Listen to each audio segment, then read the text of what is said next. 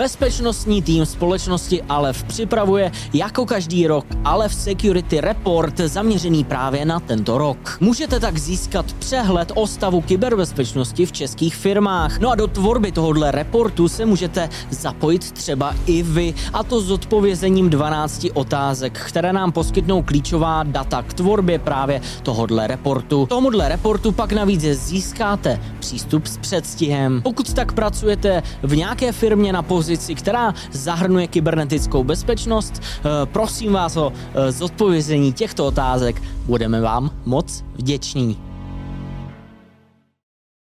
FBI totiž úspěšně pronikla do serverů nechvalně známé skupiny ALPHV, známé také jako Black Cat. Zdrojový kód hry GTA 5 byl na štědrý den líknut. Mandiant, americká firma zabývající se kybernetickou bezpečností a dceřiná uh, společnost uh, Google Cloud měla více než 6 hodin minulý týden kompromitovaný účet na sociální síti X.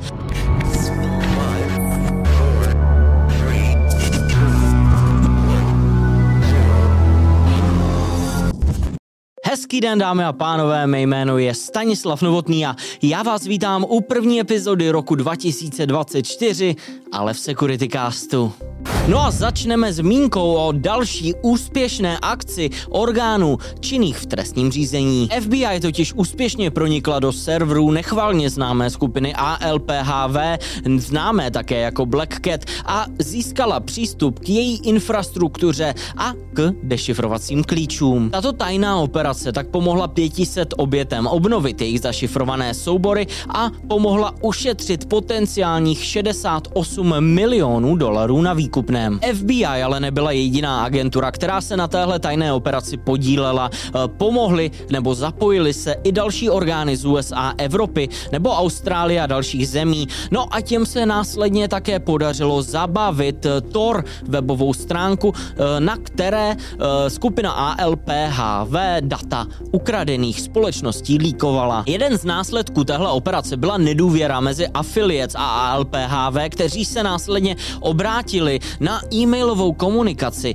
s oběťmi napřímo. Naopak skupina za operací ransomwareu Logbit uviděla tuhle operaci FBI jako příležitost a aktivně začala zvát affiliates ALPHV ke spolupráci právě s Logbitem. Tahle kybernetická sága už ale má svoji historii.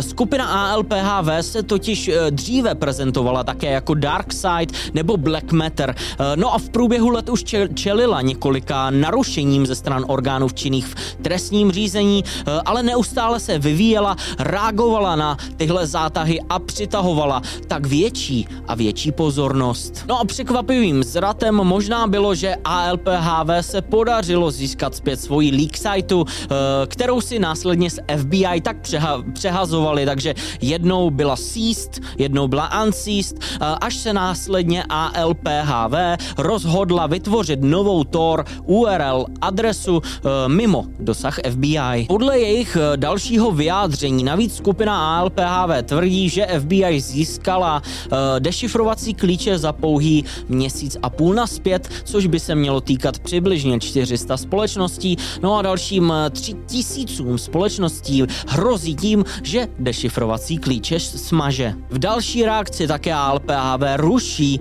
většinu omezení pro afiliac, čímž jim dává svobodu zaměřit se na jakoukoliv organizaci, kromě těch v CIS, což je Commonwealth of Independent States, což jsou státy, které byly dříve součástí Sovětského svazu, no a dokonce navyšuje podíl na příjmech affiliates na 90%. Vypadá to tedy, že ALPHV i tenhle další zátah policejních orgánů přežije. Je to samozřejmě ale pozitivní trend, že se čím dál tím více těchto úspěšných eh, policejních eh, zátahů organizuje Yeah.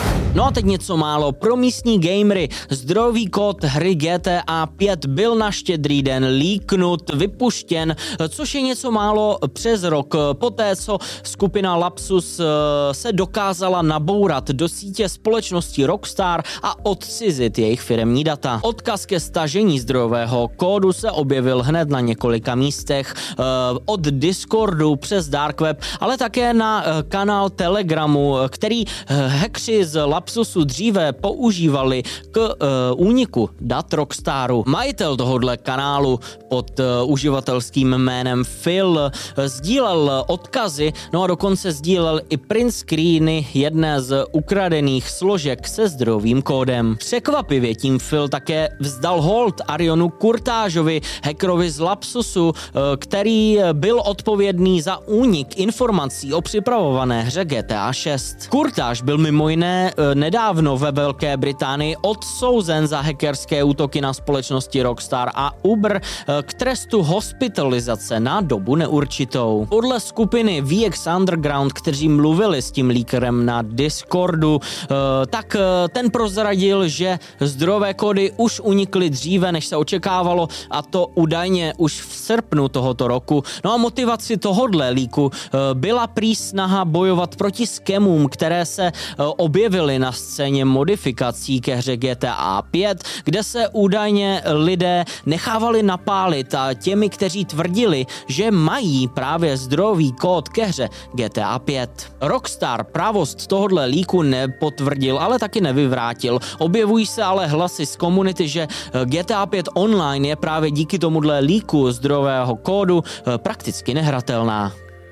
Společnost Google souhlasila s urovnáním žaloby podané v červnu roku 2020, o které jsme vás také informovali. Eh, v níž byla obviněna zklamání uživatelů, kteří se domnívali, že eh, v jejich online aktivity eh, zůstávají soukromé, když používají režim incognito nebo soukromí ve webovém prohlížeči Google Chrome. Hromadná žaloba, která požadovala odškodnění nejméně 5 miliard dolarů, tvrdila, že společnost Google porušila federální zákon zákony o odposlechu tím, že během eh, soukromých relací prohlížeče eh, sledovala aktivitu uživatelů pomocí služby Google Analytics. Žalobci tak tvrdili, že společnost Google umožnila svým jednáním schromáždit nezodpověditelnou zásobu informací o uživatelích, kteří se domnívali, že podnikají kroky k ochraně svého soukromí na internetu. Přestože se společnost Google pokusila proti téhle žalobě bojovat eh, s odkazem na zobrazenou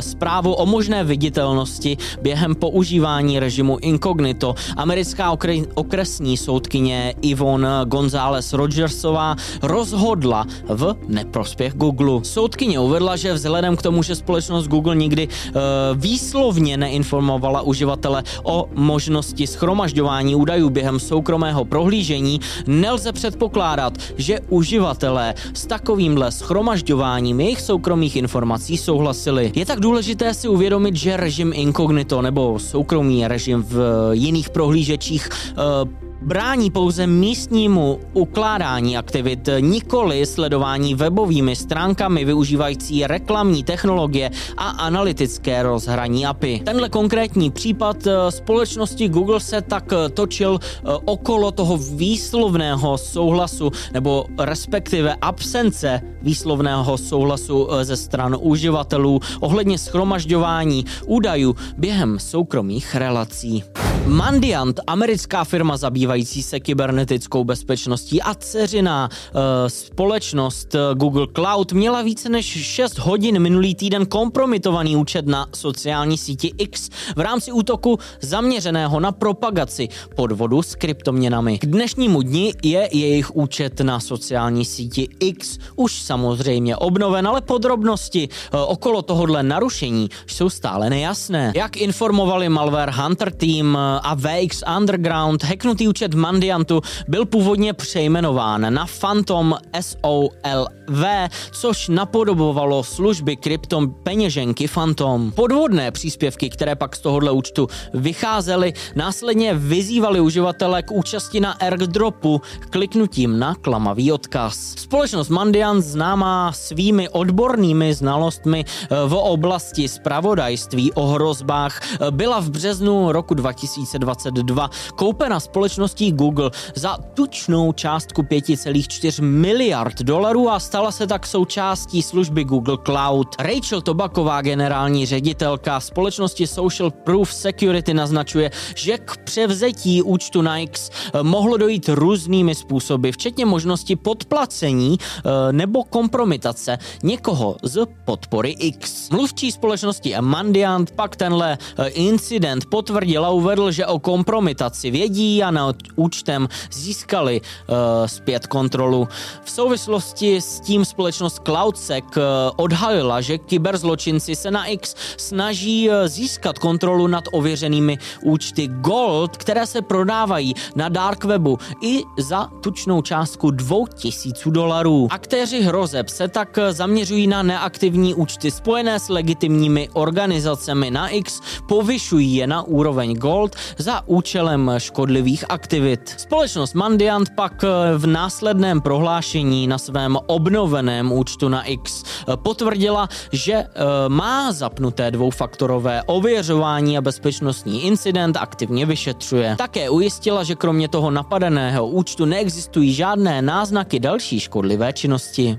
No a to je ode mě pro dnešek všechno. Tohle epizodou ale tento týden ještě Security Cast nekončí ve středu, totiž vyjde eh, další epizoda měsíčního schrnutí s Honzou Kopřivou, kde se podíváme na další události i z České republiky, které se děly v měsíci prosinci eh, přes Vánoce a také v tomhle prvním týdnu nového roku. Takže zůstaňte s námi, odebírejte kanál ale v Security na obrazovce ještě vidíte dnešní Meme of the Week a sledujte nás i na audio platformách a já se na vás budu těšit tedy ve středu u dalšího dílu měsíčního schrnutí na viděnou naslyšenou.